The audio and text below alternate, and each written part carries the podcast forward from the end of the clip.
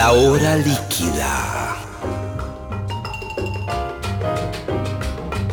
Palabras, historias, anécdotas, canciones destiladas a lo largo del tiempo. Un cóctel que se evapora, una hora que se escurre entre las manos. Mi nombre es Gillespie y les doy la bienvenida a La hora líquida.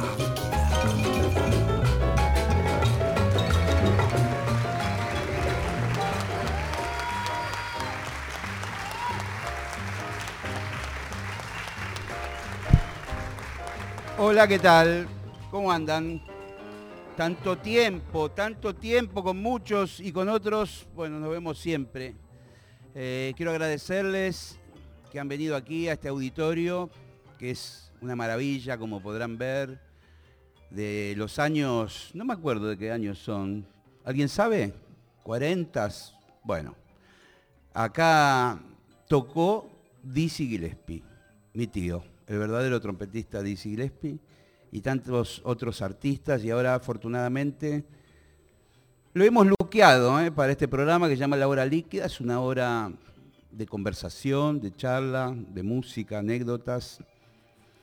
Hoy vamos a recibir a uno de los grandes del rock argentino y mundial, me atrevo a decir. Guitarrista, ginecólogo, no, creo que me parece que eso no. Eh, eh, un artista intuitivo excepcional y, la verdad que con una historia que todo lo que hizo lo hizo bien, todo. Eh, así que me une una longeva amistad y una gran admiración por él, como persona, como músico. Es Ricardo Mollo.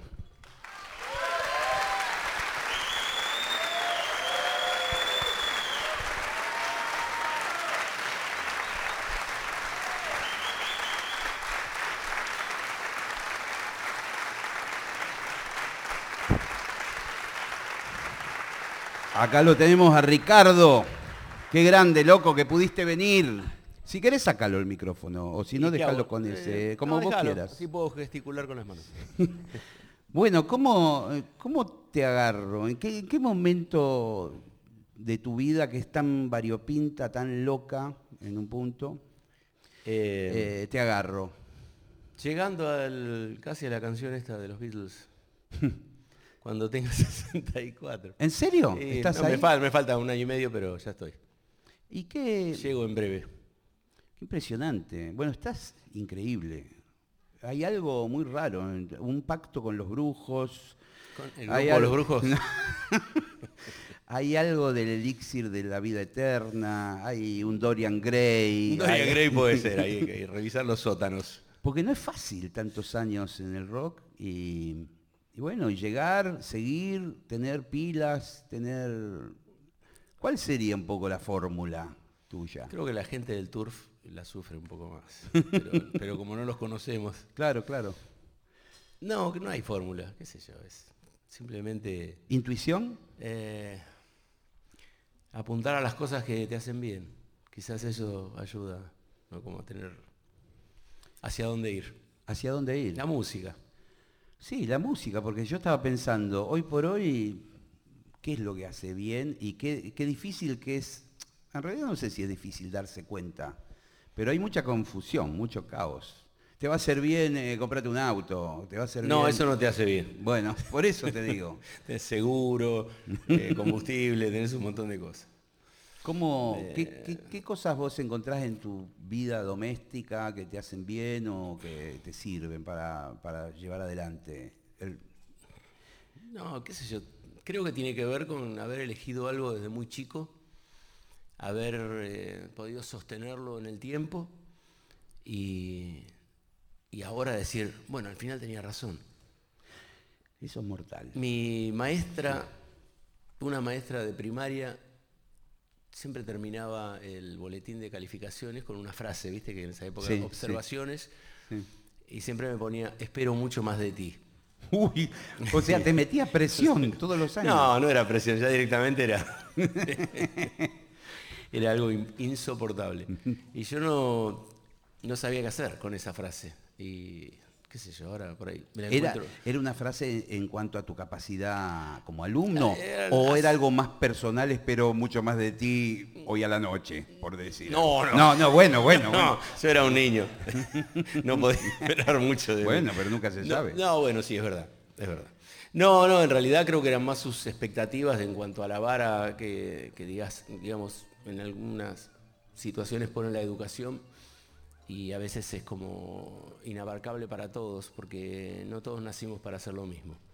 Entonces, al no tener esa posibilidad, eh, por ahí yo no entraba en algunos casilleros ya establecidos. Claro, claro. Entonces. Eh, Eras el raro. Y sí.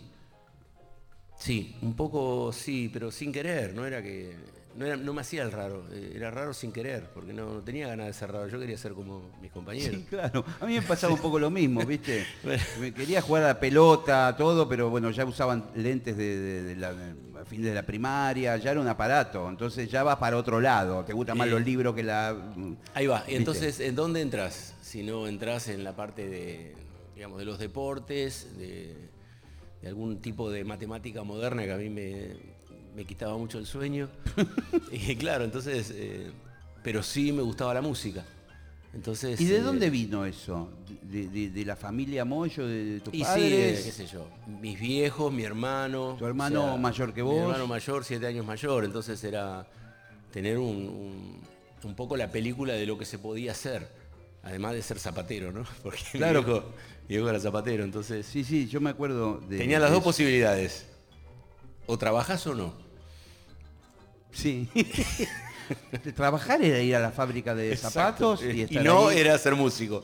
Entonces eh, opté por las dos. Y trabajé durante muchísimos años. En la fábrica. claro, y tocaba la guitarra. Vos este, este, yo me acuerdo de eso. Sos este testigo de esa última parte. Sí, sí. Pero bueno, te escapaste a tiempo.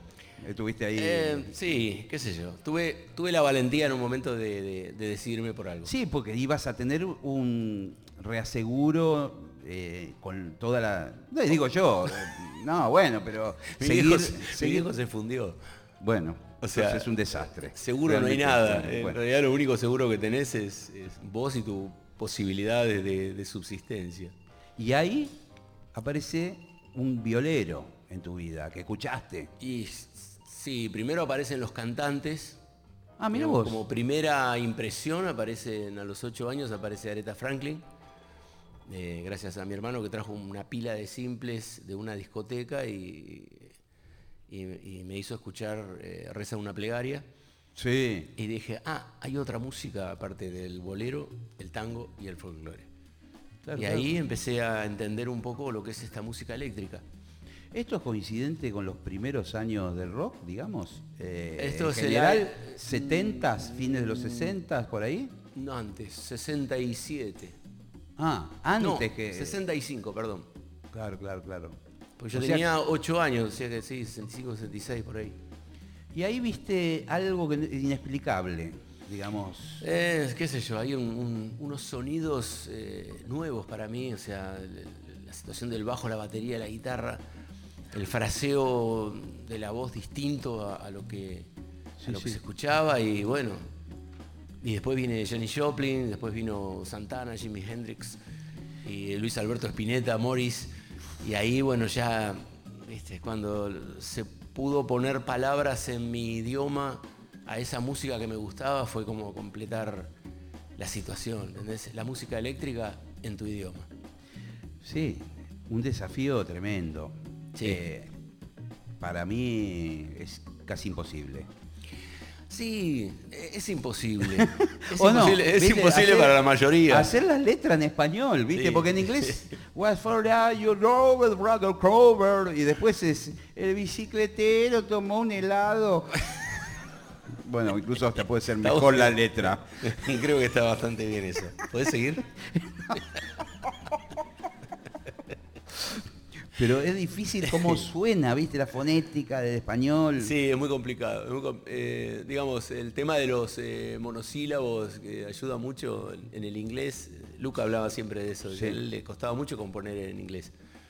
Y, eh, perdón, en castellano. En castellano, porque en inglés decís,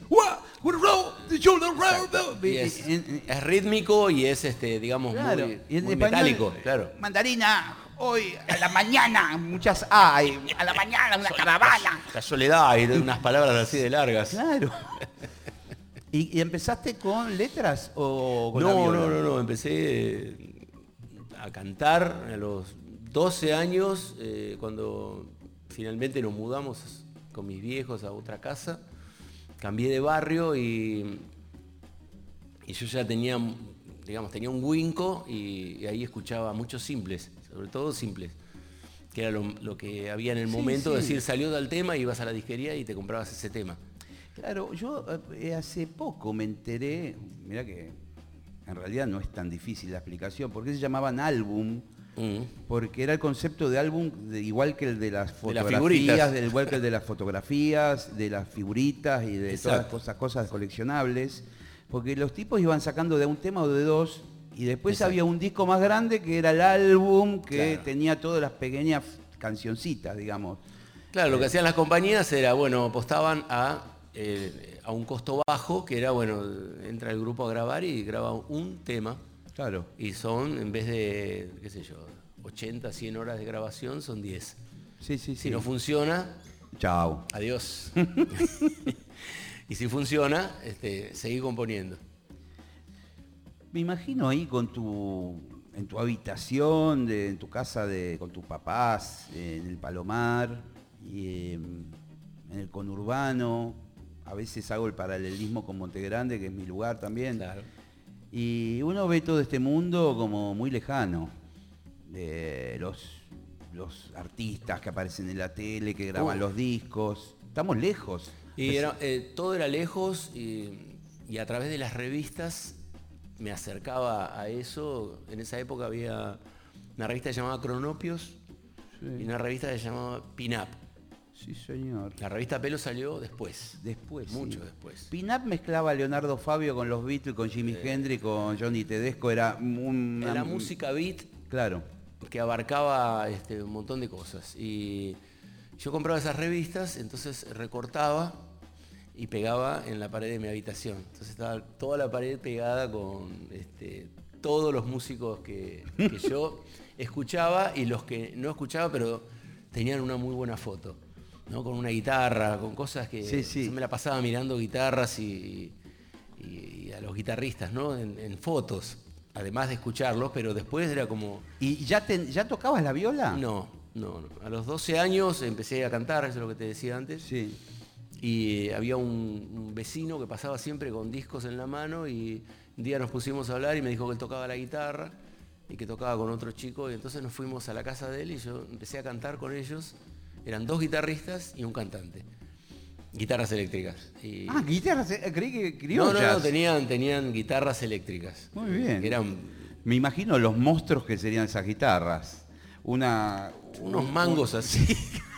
una- un cajón de manzana. Sí, eran, las marcas eran Frati, Cook, que eran las marcas que De- había en ese momento. hechas por luthiers argentinos. Eran fábricas de guitarras, como FAIM era fábrica argentina de instrumentos musicales. Mortal, mortal. Y bueno, eh, era lo que había, ¿no? Guitarras eh, nacionales que, qué sé yo, por lo menos para hacer acordes y para, para, para eso, para hacer terapia Sí. de, de grupo, estaba buenísimo. Sí. Y ahí eh, empezamos a hacer canciones de los Beatles, de Creedence. Y nada, empecé como cantante, digamos, mi, mi Y- y- actividad musical fue como cantante. ¿Y ya sentías como esa vibra con lo con el sonido un poquito más pulenta? Y sí, sobre todo, estamos hablando, yo tenía 12 años, Sí, sí. estaba eh, en el año 69, en el 70, 71 sale el primer disco de Papo y ya ahí fue como, ¿esto se puede hacer en la Argentina? ¡Wow! Entonces ahí a tocar la guitarra. Ya con 13 años empecé a tocar la viola y a los 14 ya, ya tocaba.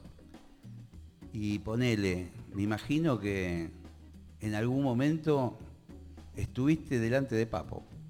En estas, eh, sí, sí. estas especies de, de- de- de- de espirales de la vida. Sí, que en algún momento te encontrás con ellos, sí, sí. Estuve mucho más chico, eh, lo conocí a Miguel Cantilo, así de muy de casualidad en, la casa de otro chico que era el único que tenía una guitarra decente. Entonces yo iba hasta, me iba hasta Morón, yo estaba en, Palomar y me iba hasta Morón a ver la guitarra. Sí, este porque viste, no en Montegrande también, mi primo, el Flaco Smith, eh, eh, el papá vivía en Estados Unidos, y entonces le trajo una Fender Stratocaster. Iba la gente a ver la Fender Stratocaster. Iba a tocar el timbre para ver la guitarra. Porque una Fender de verdad es la que toca, ¿viste? Eric Clapton. está en la foto. Sí. Claro. ¿Y, qué viola tenía? ¿Te acordás, este muchacho? Una Fender Stratocaster, justamente negra, que terminó en un momento prestándomela para, para una de las presentaciones que hicimos con, con ese trío que ya tenía en el año 71. ¿Nombre del trío? Marma. No le veo futuro. No le veo. sobre todo porque. Por, sobre todo por la R, Marma. Estábamos ensayando y pasa un señor, toca el timbre, y dice, muchachos, ustedes tocan. Sí, va a haber un, festival de música moderna en el cine de Palomar. Ah, ¿no quieren tocar? Eh, bueno, pero no tenemos nombre. No importa. Yo le, pongo, el nombre. No, qué error. Escuchá, buenísimo se van a llamar Marma. Ah, ¿y qué significa?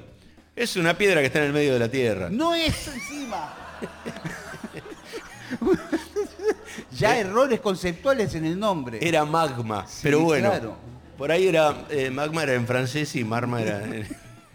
y arrancaron con marma, fueron... Eh, eh, nos llamamos Marma, este, gracias a, este muchacho. Y, fuimos a... ¿Qué sentiste ahí? Subiendo al escenario. Dos cosas. Una, eh, la concreción de subir al escenario y no morir antes de un paro cardíaco de los nervios. Un ataque de pánico, que no existían, pero, pero existían. O sea, no tenían nombre en realidad, pero existían. Tienes razón. Eh, y, esa fue como la buena. Y la mala fue que cuando salimos de tocar, todas las bandas en esa época se, se estilaba mucho irse caminando. No había medios de transporte, nadie tenía auto. Claro, y en la noche tampoco había tanto bondi, no había Uber, remis, ni nada. Y salíamos caminando y otra banda más grande, que eran los, grandes del barrio, se me acerca el cantante y me dice, ¿por qué no te cortás los dedos y te haces un puchero? Me estás jodiendo. y yo dije, bueno, eh, me parece que tengo que seguir este, practicando en casa un poco más seguido te sirvió. muchísimo, muchísimo porque deprimirte. Exacto, exacto. Eso fue como esa cosa de que lo que no te mata te fortalece. En este caso se cumplió. Eh, fue eh, darle hasta que sucediera algo que fuera eso que parece un guitarrista. Es genial, pero yo tengo que hacer una salvedad. Sí. Eh, a vos te sirvió y bueno, acá tenemos la, la prueba. Pero qué turro el amigo tuyo. ¿Qué necesidad tenés de decirle a una persona? A mí me ayudó. Y muchos años, muchísimos años después. ¿Lo volviste a encontrar? No, me encontré con su hijo. En un bondi.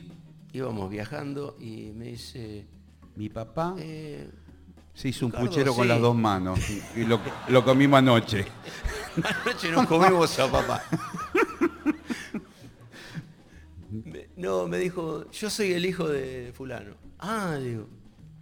Digo, ¿cómo está? Bien, bien, mándale saludos. Punto. Y sí, ¿para qué?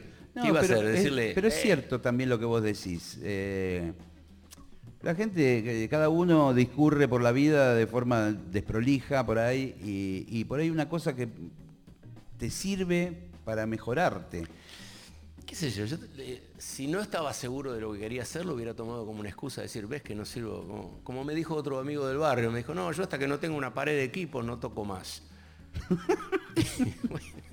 ¿Para qué tanto?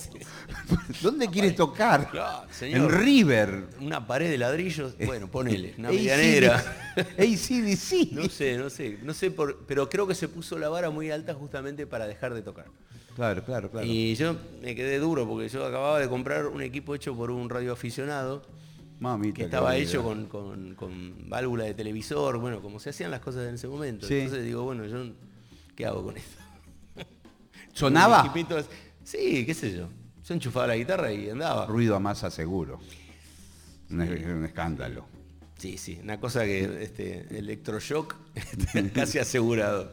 Che, ¿y cuándo empieza? Primero, bueno, ahí también tu hermano en simultáneo tiene una banda donde o Claro. una banda juntos. Y eh, mi hermano ensayaba con su banda en, en mi- en mi dormitorio.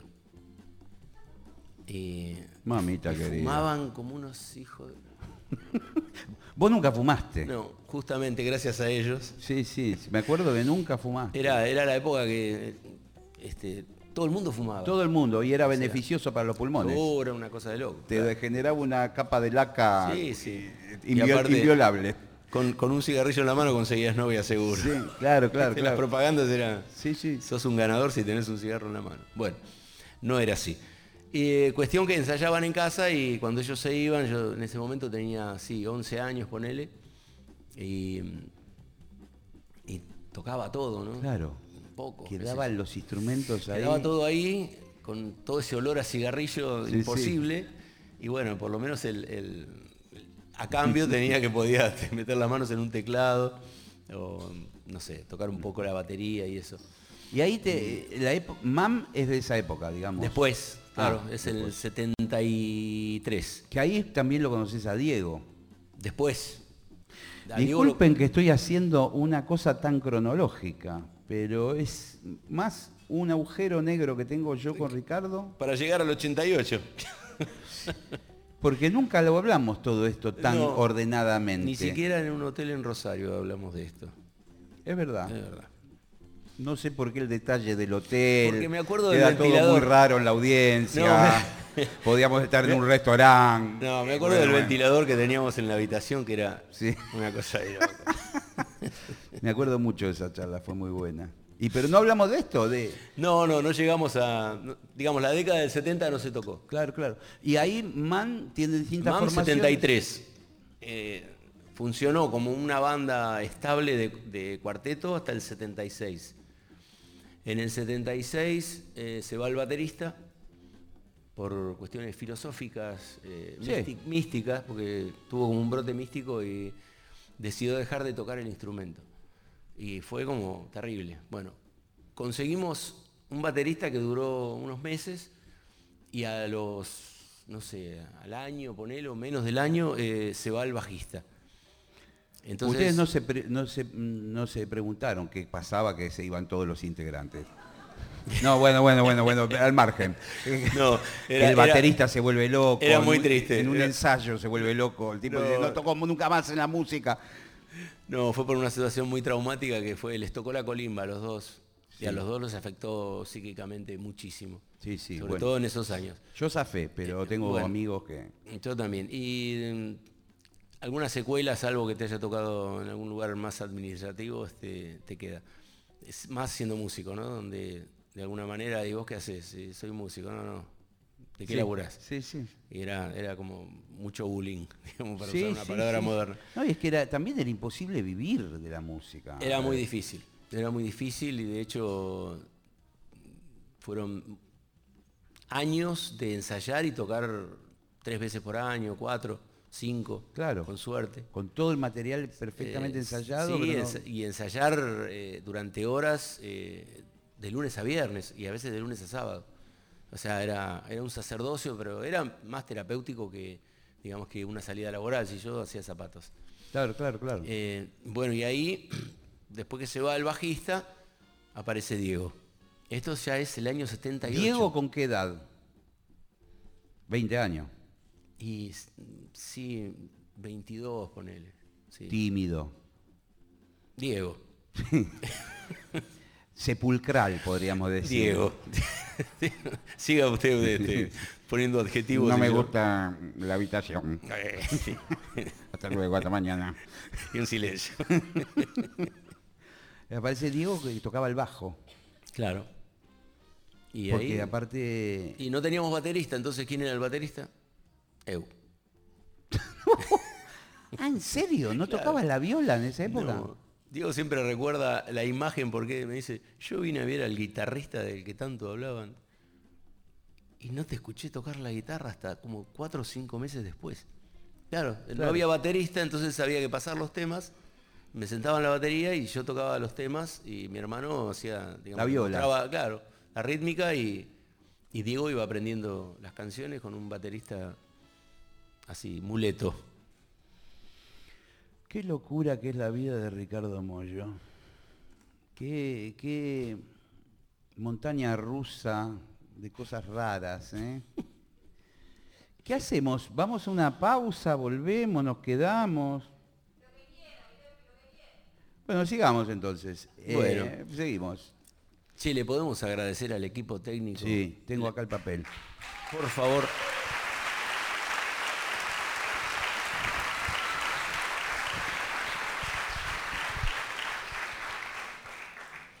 Esto es eh, impresionante lo que pasó. Eh, todo esto que ustedes ven, eh, que esté funcionando con el sonido, con las luces, con eh, esas mini puertas que son muy raras de gente muy pequeña.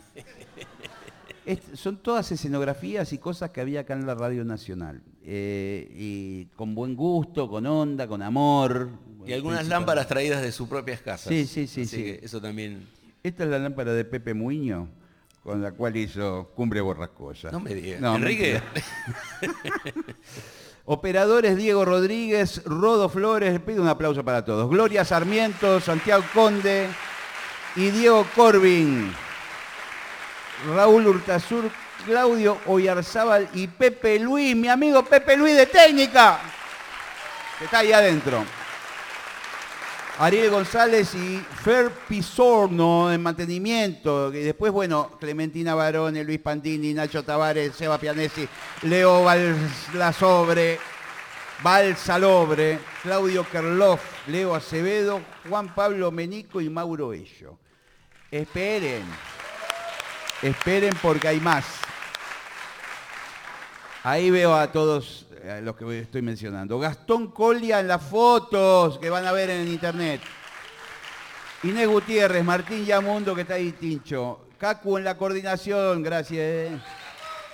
Y Ramero Pose, Elio Garone, Patricia Braneiro, Nora D'Asensio, Vicky de la Rúa y Ana Carelias en otra área. Y después tenemos al señor Killing, manager de Divididos, que está ahí.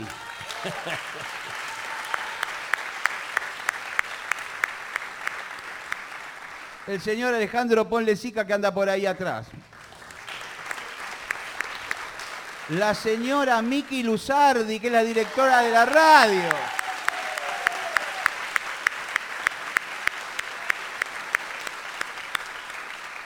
Y el señor Ricardo Mollo, que lo tengo aquí.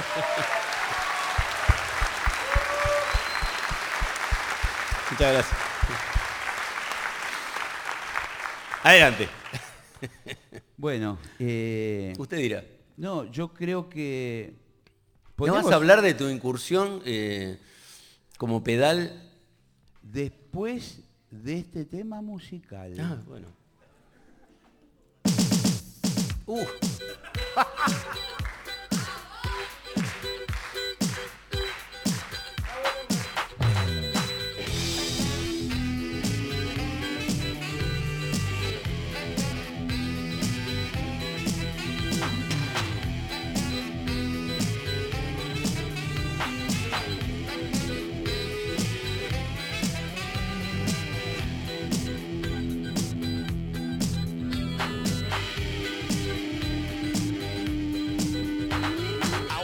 down to the disco on that Saturday night. You know, you really look good. You know, I felt alright. We walked down to that disco on that Saturday night. You know, I really look good. You know, I felt all right.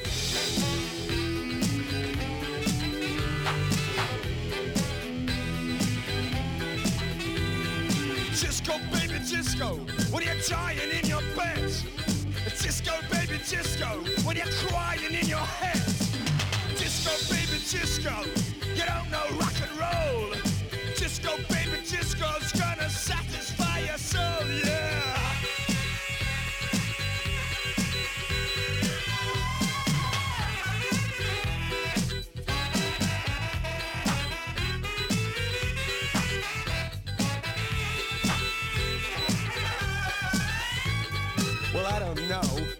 Been told streets of heaven are lined with gold. I don't know, but I've been told streets of heaven are lined with gold. What am gonna get much worse if the Russians get up there first? Hey, disco, baby, disco. Do it when you're down.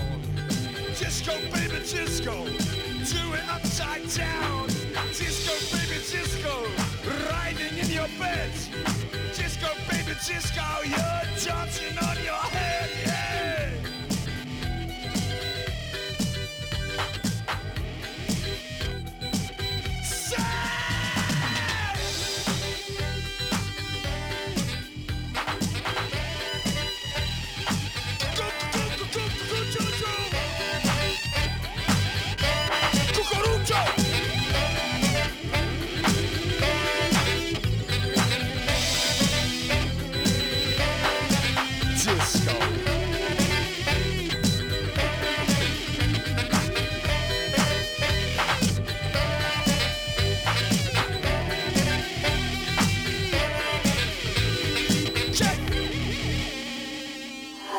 21. Estás escuchando La Hora Líquida. Con Gillespie e invitados.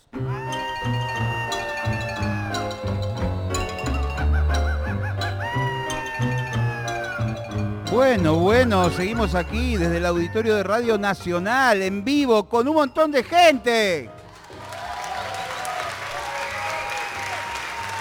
Y el gran Ricardo Mollo.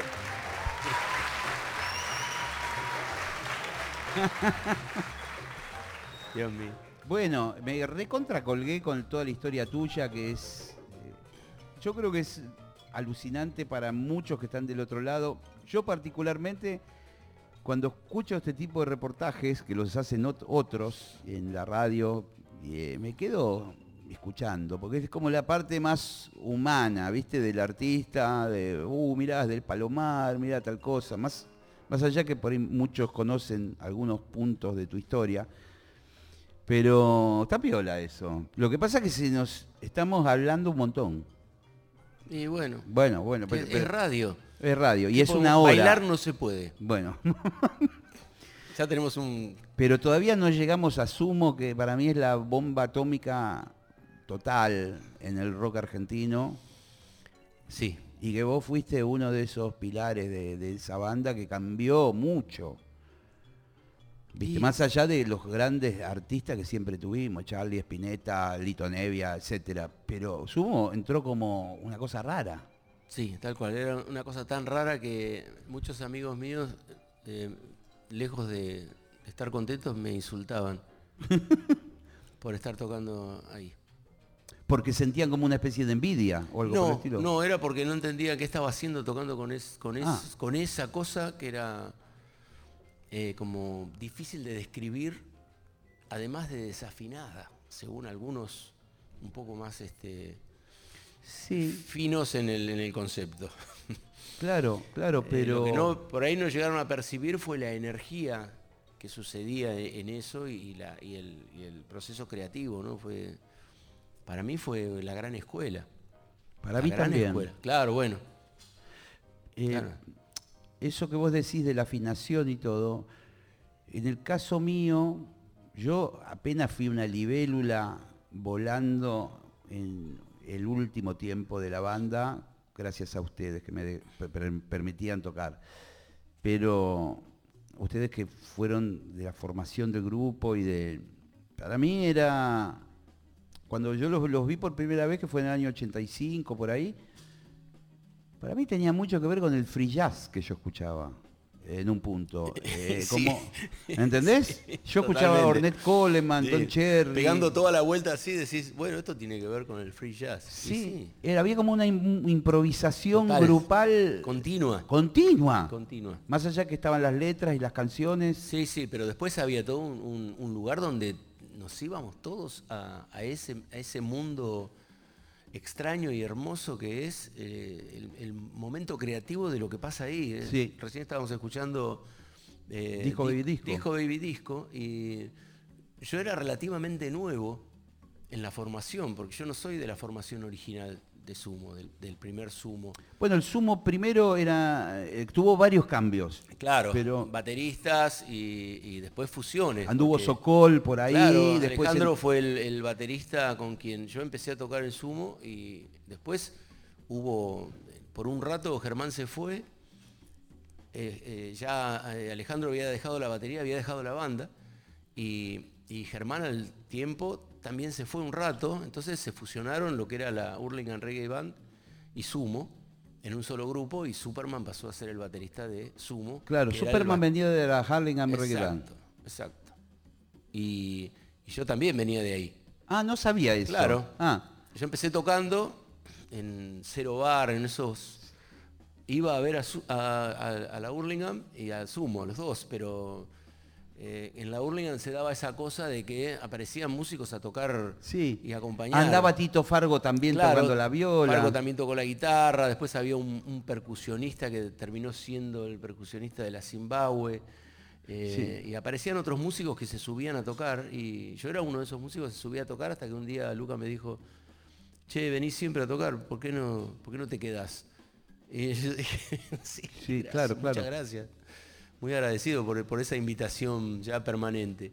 Petinato también entra por ese tiempo a claro. tocar el saxofón y, Claro. y- y ya se conforma la banda. Y ahí este se- eh, cuando fusionamos las dos bandas, empieza esta, esta posibilidad de grabar el disco eh, eh, Divididos por la Felicidad.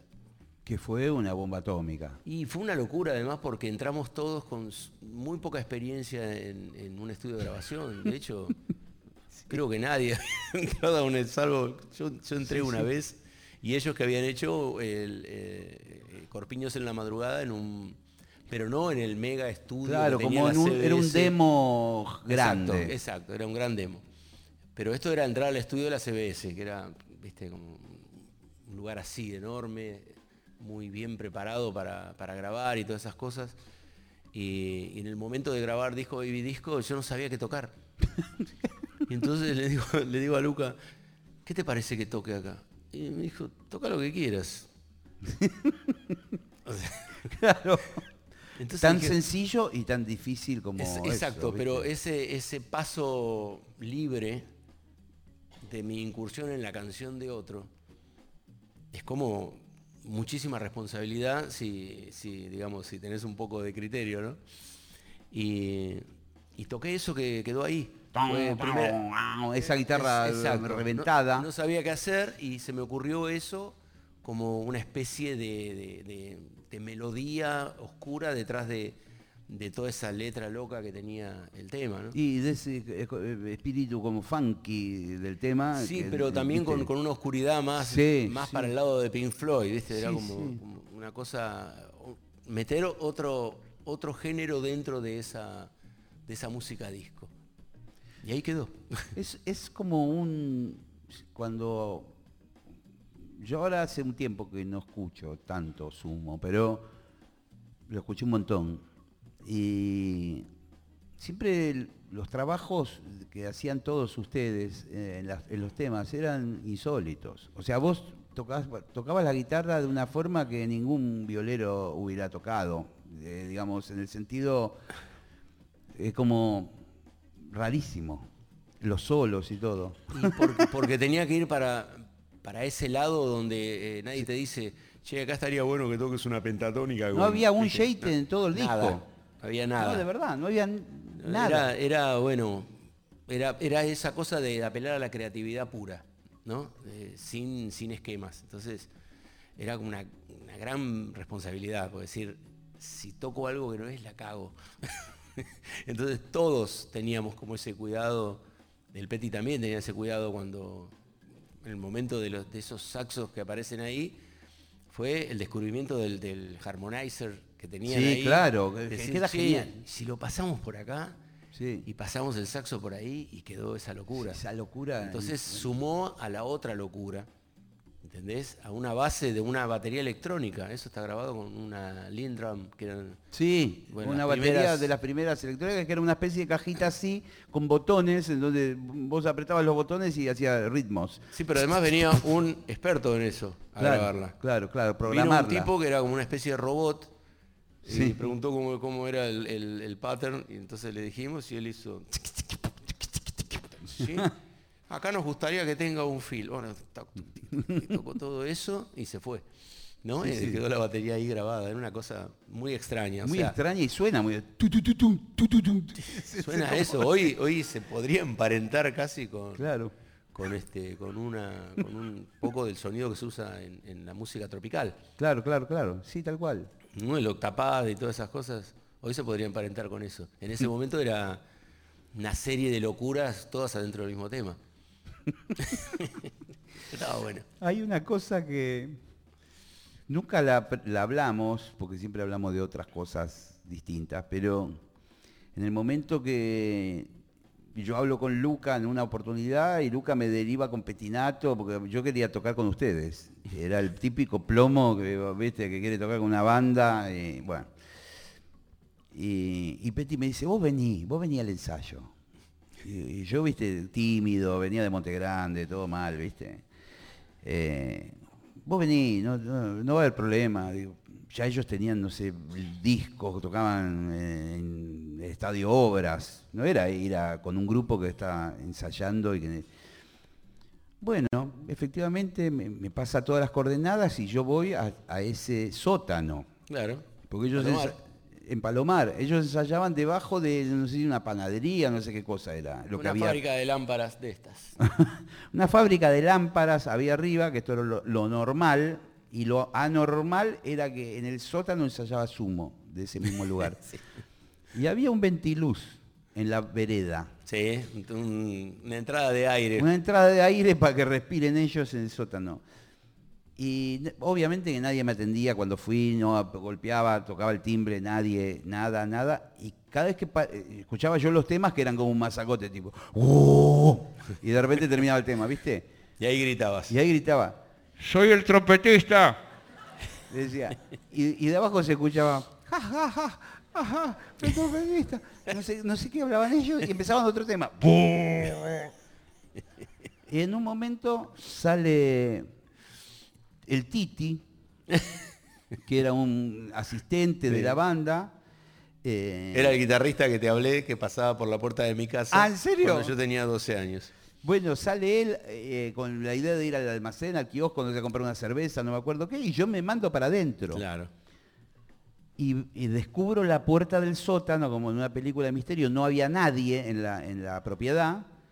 Levanto la tapa y empiezo a bajar una escalera y me encuentro con ellos, ¿viste? Ensayando. La mirada de Luca, la de él, la de Diego, todo. Primero, el- la cara de, ¿y este tipo quién es? ¿No? Después yo bajo, nadie me dice nada, solamente me miraban, como diciendo, este es un cana, eh, eh, viene de toxicomanía. No me y me pongo al lado de Petinato. Y Petinato dice, hagan de cuenta que me compré un pedal. Me te iba a decir eso. ¡Me salvó! Estaba en el horno. Él fue, eh, ¿qué hace este tipo acá? Claro. Y él, él dijo con mucha suficiencia, dijo, es mi pedal. Porque me estaban rajando a los dos minutos siguientes. Y ahí Y te como- quedaste porque eras un pedal. Sí. Y, y bueno, tuve la suerte de compartir casi un año tocando con ustedes en distintos shows. Y, y después... Y viajaste a Córdoba, no te olvides. Sí, sí, sí. Fue muy loco. En eso. tren. Sí, en tren. Fue muy loco ese viaje. Todo el grupo sumo en el tren a Córdoba que tardó como 12 horas. Fue la noche interminable y nadie se podía tirar del tren porque estaban dando. Eh, no, Y aparte en cada vagón había una banda distinta. Sí. No sé si te Sí, me acuerdo. Estaba La Torre en otro En vagón. otro vagón, claro. eh, Nanitos Verdes. Sí. Bueno, fue muy raro eso porque era un festival muy grande que se llamaba Chateau Rock. Exacto. Y yo no entendía nada, si bien era un melómano y un músico pendejo, no entendía qué pasaba con Sumo a nivel concordancia y onda con las demás bandas. Y la realidad era que era rarísima la onda. Sí, sí, sí. No se acercaba ningún músico. En el, el salón comedor del, del hotel, ningún músico se acercaba. Estaba Fito Páez, Pedro Aznar, nadie, ni nada. ¿Vos te acordás? Sí, me acuerdo porque el único nexo entre todo ese mundo y Sumo era yo. Eras vos, vos Claro. eres el que más conocías. Yo conocí a La Torre cuando fuimos con Mam a tocar a Feliz Domingo. Claro. y en esa época se El llamaban... cofre de la felicidad. con Silvio Soldán. No, el otro, el señor... Leonardo Simons. Leonardo, sí. Mamá. Bien. Mm, Leonardo.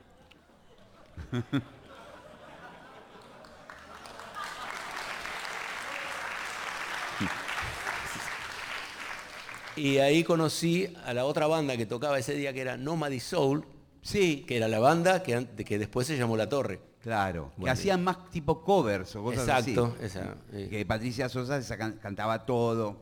Tal cual. Y ahí este, el único punto era que yo los había visto en el programa y los conocía. Y así con otros que, digamos... Claro, pero había como una especie, parecía que tenía lepra el grupo, ¿viste? eh, no, da- daba un poquito de miedo. De- después de muchos años, eh, yo en el momento que empiezo a tocar con Sumo, eh, me llamó eh, Juan Baglietto para tocar en su banda. Y, y yo le dije que no podía porque estaba en, en un proyecto nuevo que, que me gustaba mucho y que no iba a poder. Entonces yo ya tenía mucho contacto con, con muchos de los músicos, con Fito, Sí, sí, sí. este, con lo que era la trova bueno, rosarina, los conocía. no sé si a Spinetta ya lo conocías de ahí. De Sí, lo conocía época. porque yo tenía la banda con Rinaldo, con Claro. Raffanelli y con Juan Rodríguez, que eran Sí. la base de Polifemo. Y de grupo- Sui Generis. Y de Sui Generis. Nada más ni nada menos. Entonces, eh, habíamos grabado un disco con, con Rino y, y a Luis lo conocí gracias a, a Rino, que un día en un festival, creo que en el Barrock, ahí este, me, lo, me lo presentó Luis. Mamadera. Mm. Vamos a ir a un pequeño segmento musical de 30 segundos. ¿De qué se tra- volve- de qué y se vo- trata? Y volvemos. Ok.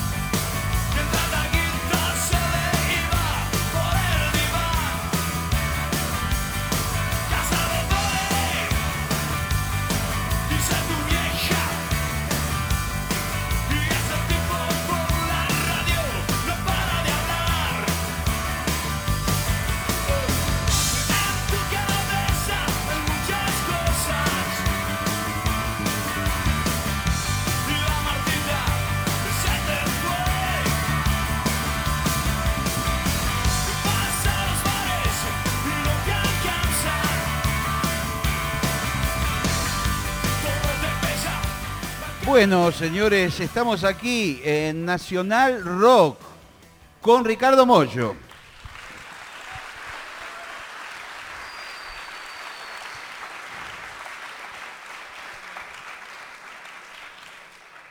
El programa se llama La Hora Líquida.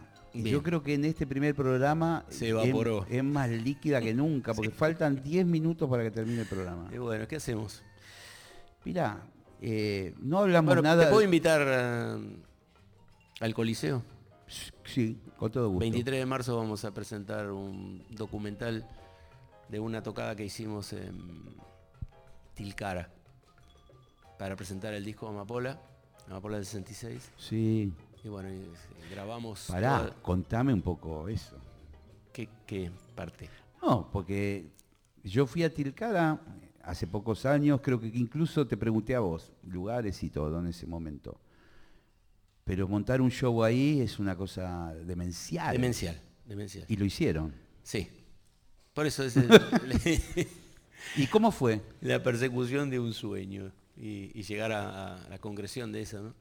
Eh, Para vos tenía un sentido muy especial el lugar, ¿verdad? Sí, qué sé yo, es- el lugar es, es, es como eh, un espacio, si, si, si se quiere, desde un lugar espiritual para mí, ¿no? Como un lugar de Fuiste ahí en momentos determinados de tu vida. Claro, claro, sí, sí, sí, fui ahí, tuve momentos de mucha revelación y, y entonces en agradecimiento a eso que, que pasó ahí, eh, me comprometí con el lugar, esto entre el lugar y yo, ¿no? No se enteró nadie, pero Claro, claro. eh, No, de, de volver a- a- al lugar devolviendo eso con lo que yo sé hacer, que es música.